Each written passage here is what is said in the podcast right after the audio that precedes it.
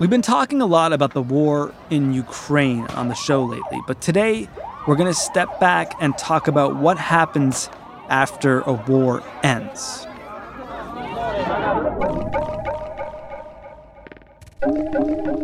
It's been a little over six months now since the Taliban regained control of Afghanistan, and the United States made a very messy exit from its longest ever war. Roughly 80,000 Afghans in danger of retaliation from the Taliban qualified to be airlifted out of the country, as you might remember. They were brought to a number of other countries, including the United States, as evacuees. And on the show today, you're going to hear from one of them about starting over after war.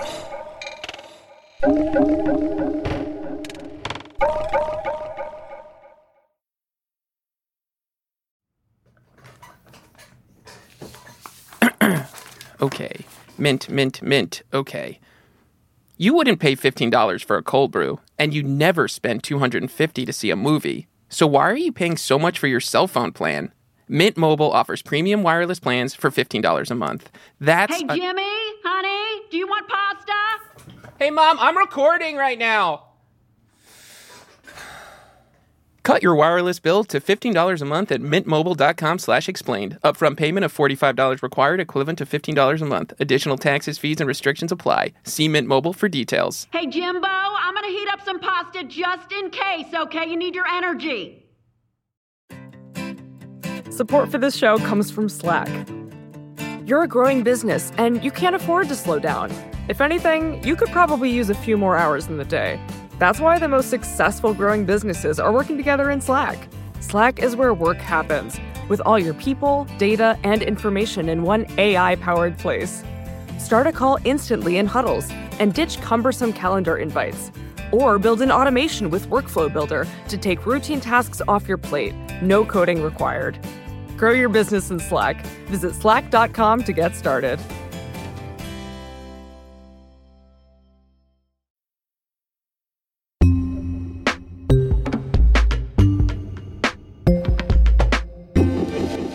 Today Explained. I'm Sean Rameswaram, and we were wondering how the Afghan evacuees were settling into the United States on the show. So Today Explains Halima Shah found one and asked, Halima, who did you find? I found a woman named Hanifa Girawal. She's 30 years old and she was evacuated last year and now she's living in Northern Virginia outside of DC. And she's trying to get adjusted to life here. So uh, she's learning how to drive. Yeah, so Halima, at the first it was quite difficult getting to know the signs, the driving signs here in to the right side, just so you know. You went driving with her? I went driving with her. I wasn't teaching her how to drive. The person actually teaching her how to drive is her brother Zabi, who you heard in the car. Um, I was kind of shadowing this driving lesson because Hanifa drove a little bit back in Afghanistan. She was living in Kabul, but she didn't really drive much. And driving in the U.S. is, is very different. We, we have the traffic law, but nobody follows the law. Like there's no signals for stop, uh, stop signs, or any other uh, speed signs. But here, once you move, like you know how to drive a car, but you don't know how to follow these signs. So, to that is Zabi, Hanifa's brother, and he came to Virginia seven years ago, and he's a citizen now. And Hanifa is pretty lucky because she actually has three brothers who are here in the U.S. who are really helping her find her way, uh, including giving her driving lessons. Well, that's one of the difficult jobs uh, to teach somebody how to drive a car, uh, because I have experienced this with my wife. Like I'm, I'm not a good uh, person to teach how to drive a car because I don't have that much agree. patience. Brotherly love. No, no, wait, hold on. Look at your mirrors, both sides. You need to put your signal. Okay. Yep, keep driving good. Wait, Halima, I feel like we skipped right to driving, but where does she live? Like, what's her housing situation? So, Hanifa lives in a two bedroom apartment, which she shares with her parents, brother, and nephew, who were all evacuated with her. Oh, I'm sure the long term goal is to move in somewhere that's a little bit bigger, but this apartment was very hard to come by. Most Afghan evacuees, when they came to the US, were brought to US military bases first and then were resettled into homes. So, for people who were resettled in Northern Virginia, it's really hard to find housing because one, it's a very expensive area. Two, they didn't have income. And three, a lot of places don't accept a cosigner. So they were able to nail down this place because it was one of the few that would accept them if their resettlement agency agreed to pay 90 days of rent. Hmm. And when those 90 days are up, Hanifa and her family will be expected to cover rent on their own. So now we are all looking for jobs. My brother and my nephew got uh, a part job once, and then it was far from here, and they didn't have a car, so couldn't reach there they left that place and um, now they are uh, getting a training at uh, Dulles airport. Okay, so it sounds like she's getting money through this resettlement agency. Is that the government or is that like a government partner? And either way, how long is she going to get this money? So, resettlement agencies are oftentimes partners with the government. So, it's not the same thing as the government. She's getting support from the government in that she is eligible for food stamps and cash assistance through the county. But the resettlement agency helped her with things like applying for those things and applying for medication. The government has given her a work permit and a social security number. Hmm. Okay. Does she like life in America so far? She likes that her life isn't in danger, but I mean, suburban Virginia is very quiet and it's nothing like Kabul. I I imagine that to be true, Halima. Yeah, I do too. Because as a person who drove like 45 minutes to an hour from DC to suburban Virginia to do this story, I was like, damn, it's quiet out here. I am out in the boonies. I miss everything. Sometimes uh, when I wake up in the mornings, I even miss the air. Uh, driving on the streets, my home, my office, colleagues my, my friends and I, I miss everything about the country. And she had a really high powered career in Afghanistan. I think without that, she's feeling kind of bored. Usually the days are spent in doctor appointments or driving practice. Yeah, it sounds kind of boring compared to a high powered career in Afghanistan. What was she doing? Well, that's sort of the whole reason she's here. She was a human rights attorney. For working, I have worked with Afghanistan Independent Human Rights Commission for almost five years. And eventually, she worked directly with the previous government of Ashraf Ghani. For almost a year and eight months as Kabul Deputy Governor on Socioeconomic and Development Affairs.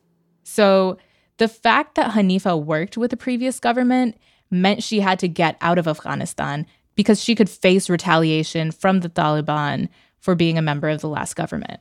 It was 15th August, and I prepared myself for the office, and it was 8 o'clock in the morning when I reached the office. I went to start my works normally. The colleagues were still coming, and they were telling me that uh, something is not normal. And I, I, I tried to motivate them, and I told them everything is okay. Just get back to your works. While there was still a fear in my heart and then it was around 10:30 when I received a call uh, from our general director's office, who told us to leave the office immediately.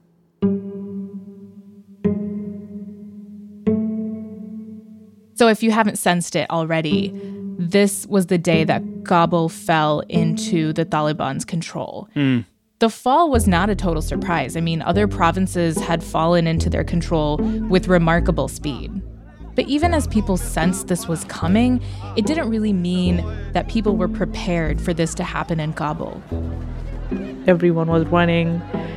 The traffic jam was very high. And the only thing that came to my mind was going to the airport because we thought that might be the safest place because the US embassy was still in the airport so while others were waiting for days at the Kabul airport, Hanifa actually managed to get on a plane on August 15th. Hmm. Somehow that moment was very heart wrenching because we knew that whatever was gained in 20 years that has all been lost and people were so desperate they didn't want the taliban and they were so afraid that they were ready to do anything just to flee from Taliban. The plane was full of people, and the pilot left it because he said, I cannot take this flight with this amount of people. We got out of the plane, and the airport has a chaotic situation. I think we all remember seeing this. These were like these grisly scenes of people falling off of planes and struggling to get into the airport, and, and there was a lot of ugliness there. What does Hanifa do in the middle of all that chaos? Hanifa left the airport, but she didn't go home because she was expecting the Taliban to come looking for her. And she spent the next six days in hiding until she heard from US officials.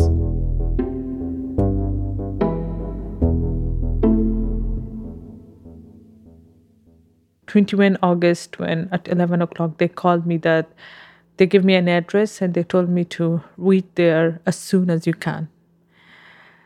And I, I, was also panicked because I knew this is the last option that I have and I have to get there. So, what happens after she gets this call? What does she do? Well, the first thing she does is she tries to convince officials to let her take family members with her. Huh. Initially, when Hanifa got this call, it was so Hanifa could be evacuated from Afghanistan. She managed yeah. to convince officials to let her take her parents, her brother, and her nephew. Nice. And are they like straight on a direct flight to Virginia? What happens next? No, they were actually flown from Kabul to Qatar, and then they were sent to an airbase in Germany. It actually wasn't until they arrived at Dulles Airport, which is in Northern Virginia, just outside of DC, that Hanifa realized what her family's immigration status would be. What was her immigration status? A very precarious one. They didn't get one of the more common immigrant visas. They got something called humanitarian parole. And Hanifa had no idea what it meant. She actually had to Google it once she got here. I'm Googling it right now. Actually, when we were evacuated, uh, nothing was told. How are we going to take to US? What will be our status? Nothing. But when we reached to Dulles Airport here in Washington, uh, they put the humanitarian parole visa to our passports. And then we, when we did the search for it, uh, the only thing I could find is that it's one of the um, urgent visa systems by US. What did you find in your Google search, Sean?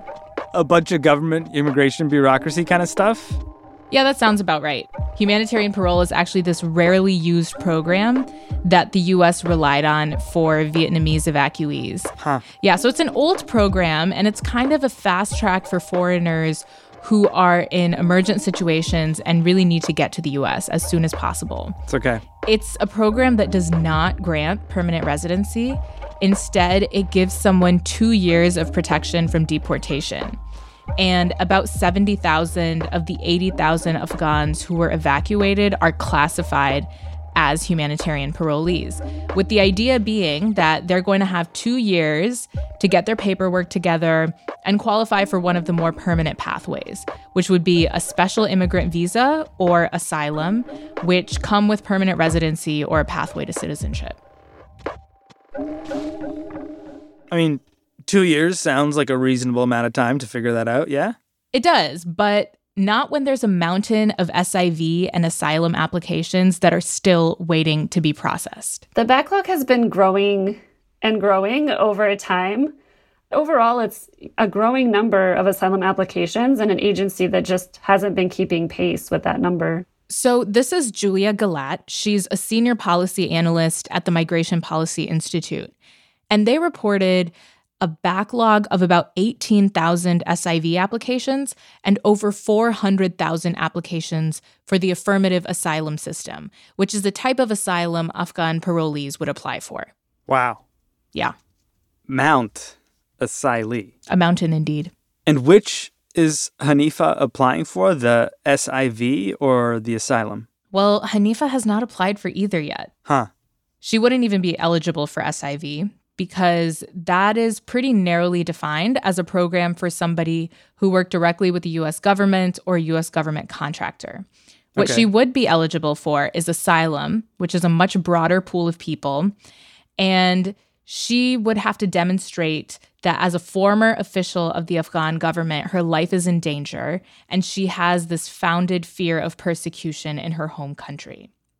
But the reason Hanifa hasn't applied for either of those two things is because she doesn't think her application's going to be processed anytime soon. So what's she going to do? She's hoping for a third option. And it's a third option that doesn't exist yet, but it has been floated.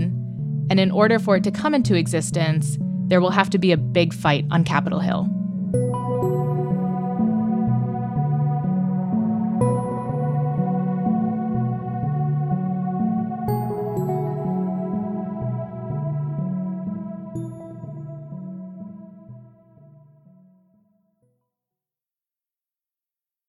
Support for this episode comes from Mint Mobile.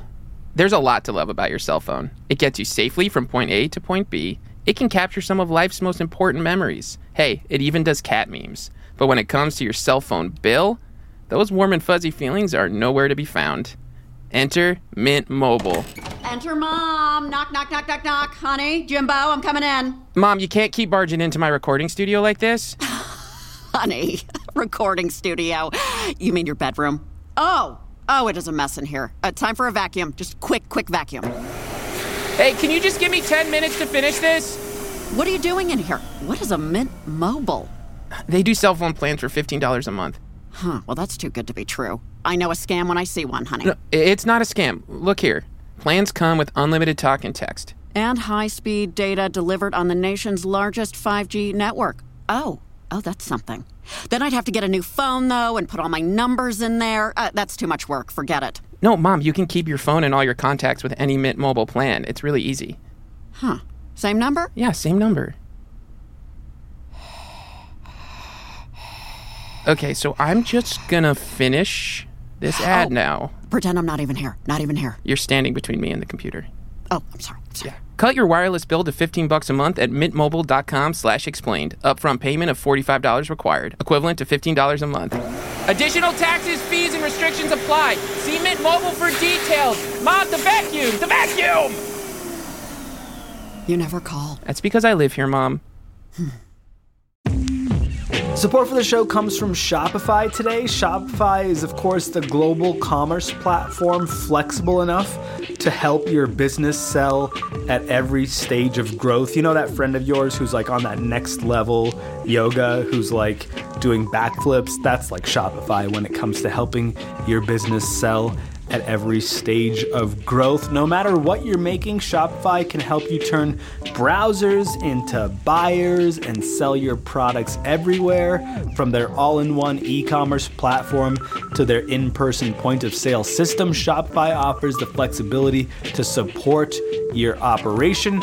And right now, they're offering Shopify Magic, an AI powered helper created to give you a little boost and help you stress less and sell more.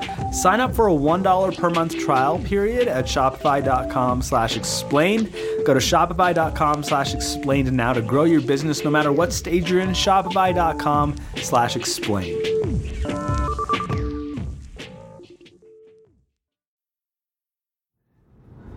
When you drive, just focus. You don't need to give a look back. that. Halima, when we left off, Hanifa was looking at this Mount SIV, Mount Asylee, over, you know, 400,000 people trying to make it through this immigration system right now. And she didn't really want to join them to find a more permanent status here in the United States.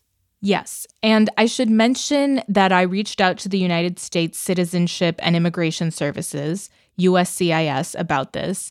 And they told me in a statement that recent Afghan parolees should not be affected by the backlogs. There is no backlog for affirmative asylum and SIV applications for Afghan nationals who were paroled into the United States through Operation Allies Welcome.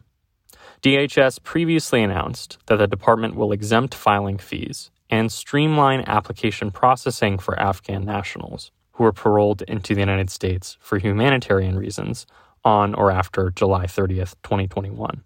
And since the backlog is not supposed to delay Afghan parolees' asylum or SIV applications, I asked USCIS how many of those applications they've approved so far.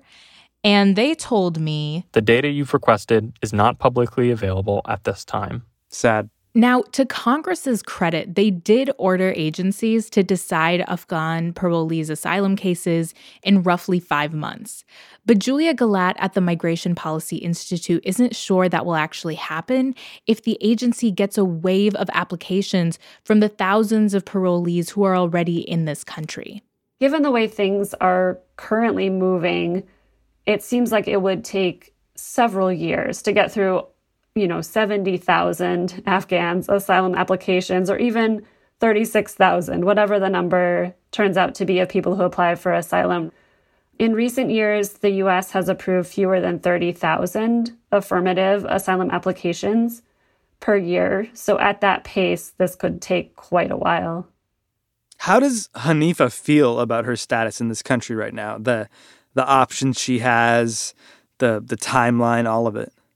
You know, I asked her if she felt like she was given false hope because she was basically evacuated from Afghanistan, told she was going to be taken somewhere safe, and it wasn't until she got there that she found out her status is temporary. I won't say that they gave us a false hope, but uh, I guess Afghans don't deserve it. Being the closed allies and working with them uh, for common cause uh, all these years. I think the US government and the US people, uh, based on the values they believe on, they will try to advocate for Afghans, and I'm sure they will find a legal path for them. Okay, so it sounds like instead of false hope, she's actually hopeful that Congress will get together and figure out an additional path for Afghan evacuees, not the special immigration visa nor asylum, but some third path. Yes, and that third path would be something called the Afghan Adjustment Act. This would create a straightforward pathway for Afghans to apply for green cards. Basically, anyone who was evacuated by the United States to the United States from Afghanistan in recognition um, of their humanitarian need could have a way to apply for a green card. And basically, an Afghan Adjustment Act would mean that evacuees would have to go through the standard green card background checks instead of the SIV or asylum processes, which are far more cumbersome, take way more paperwork, and usually require a lawyer's assistance. How likely is Congress to do something like this? I think Congress has a lot of other things on their mind, like Russia and Ukraine and stuff like that. Yeah, and Congress also has a very bad track record with passing any kind of bipartisan immigration legislation. But a source of hope could be that they have done stuff like this in the past. Thousands of refugees fleeing Vietnam. Many don't make it this far. We hope that we will get the, the, all the help of the people in the government of the United States. Please help us to survive and when we look at the Vietnamese example, we see that a Vietnamese Adjustment Act didn't pass for Vietnamese parolees until about two years after the fall of Saigon. But one thing that occurs to me here is that the whole government seemed to really care about what happened in Afghanistan six months ago. There was a lot of bipartisan attention on this. Is there bipartisan attention on what happens to these evacuees? It's true. I mean, Operation Allies Welcome, which was the legislation that airlifted Afghans out of Kabul, had bipartisan support. But we're not seeing that type of support from Republicans and Democrats for an Afghan Adjustment Act. We've seen some Democrats back it, but there has not been a single Republican who has publicly supported this. And it could be because either constituents or legislators on the right view Afghan evacuees as a national security threat. Take Republican Senator Tom Cotton as an example, who is actually a veteran of the war in Afghanistan. We have no idea who these people are. We're just taking it on faith. They're using their real name. And then we're testing against incomplete databases and saying, well, if we don't have a record of you being a terrorist, then you must be fine. You're not going to attack Americans. You're not going to commit sex offenses against American women. You're not going to bring any kind of disease or anything else into the country. Wow. And this isn't really an idea that's rooted in reality because from my conversations with Hanifa, evacuees had extensive vetting at the two air bases that they went to before they even came to the United States. And Julia told me that this kind of thinking ties directly to the very dangerous evacuation at Kabul airport, which was broadcasted to the whole world last year. When people saw the evacuation from Kabul, it looked really chaotic and messy. And I think that led to a perception that maybe some bad people had snuck onto the planes. But the truth is that everybody who made it to the United States went through extensive vetting before arriving to the United States. So the US was, you know, evacuating people to its military bases abroad and then conducting background checks and security checks on those people before they were flown to the United States. On the other hand, we could see some rare cooperation for an Afghan Adjustment Act because some of the strongest backers of this legislation are refugee advocates and veterans groups, which have some more conservative members. I mean, the strongest backer of ending this war, which led to this entire situation, is the president himself. Is he going to throw his weight around on this issue? Is there anything the executive branch can do without Congress? Well, granting green cards is pretty much something that only Congress can do. But if nothing passes, Biden could renew Afghan evacuees' humanitarian parole so it doesn't expire in two years. The problem with that is it still doesn't give permanent residency, it just kind of kicks the can further down the road. So, what happens if none of this works out? If Hanifa doesn't get this third path, if she never gets to the front of the line on asylum or SIV, does she get deported in, in like a year and a half? What could happen is that Afghan evacuees could fall through the cracks of the US immigration system. It's incredibly hard to imagine the US deporting someone to Afghanistan right now, especially someone that the US evacuated at government expense to the United States. But what could happen is that people could end up in legal limbo if their parole expires and they haven't been able to get asylum or something else, they'll remain in the United States as an unauthorized immigrant and join our population of about 11 million other unauthorized immigrants. So she probably won't get deported, but she could end up losing her status and basically living here illegally. That is if the Biden administration doesn't extend their parole in the absence of an Afghan Adjustment Act. Huh it's kind of heavy that you might just end up being an unauthorized immigrant in a country that you didn't even plan on coming to that just so happened to start a war with the country you were born in, you know, 20 years ago. Yeah. And I think this is why Hanifa is somewhat critical of the Biden administration's management of Afghanistan. And I think this is why a lot of immigration advocates are very critical of how the Biden administration has handled evacuating Afghans. So what's Hanifa up to in the meantime? Just trying to get that driver's license and hanging out in Northern Virginia? She is. And she's also thinking about ways she might be able to continue her career. She's very passionate about being a lawyer. And in theory, she could take the bar in Virginia and practice law here. But I think that she spends a lot of time just thinking about Afghanistan and the colleagues that she left behind. My colleagues uh, contacted me and they told me that uh, there is a Taliban member is working in there, and uh, yeah, at most of the government offices now there are Taliban. Yeah. How does that feel, knowing that your office is there's there's someone from the Taliban basically sitting and working from there now? Usually, when you're a public servant, your job is not uh, permanent, and it's like sometimes you're working there or at other times someone else is coming uh, but i just wish and hope one thing that whoever is at that office they works for their people and for the betterment of that country and it's interesting because as imperfect as the humanitarian parole system is and given the frustration that hanifa has with it she's still relying on it to see if she can help her colleagues get out of the country. Wait you're saying after everything we just heard, after all of the maybe Congress might do something, but maybe not, Hanifa still wants to help her former colleagues in Afghanistan get the experience that she's having right now. Yes.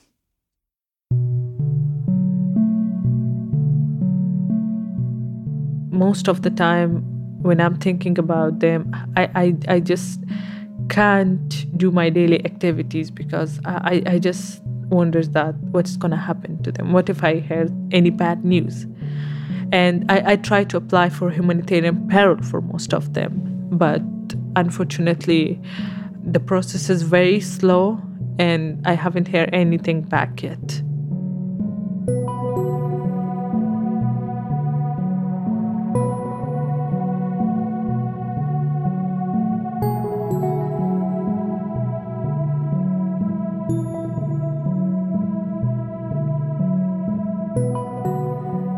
Our episode today was reported and produced by Halima Shah, fact checked by Laura Bullard, engineered by Paul Mounsey and Efim Shapiro, and edited by Matthew Collette and me. I'm Sean Rameswaram. It's Today Explained.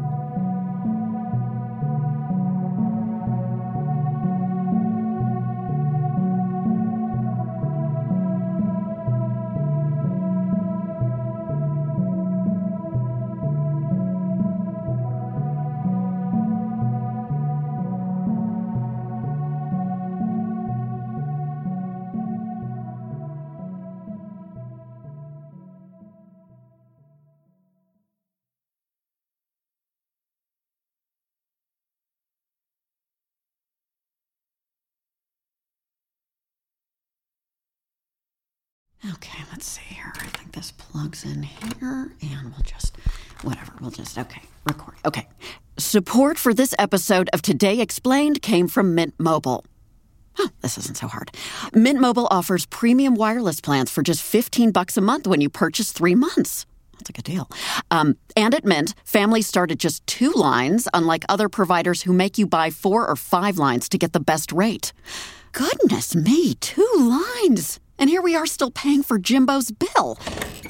What are you doing in here? This is my room. Uh, uh, nothing, nothing. I'm doing nothing. Wait a minute. Are you recording? You're are you recording? I'm almost done. Just just let me finish. I'm on a roll. Okay. To get your new wireless plan for just 15 bucks a month and get the plan shipped to your door for free, go to mintmobile.com slash explained. Upfront payment of $45 required, equivalent to $15 a month. Right, that's 15 times 3. Additional taxes, fees, and restrictions apply. See Mint Mobile for details. Oh, woo! Okay, that was actually pretty good.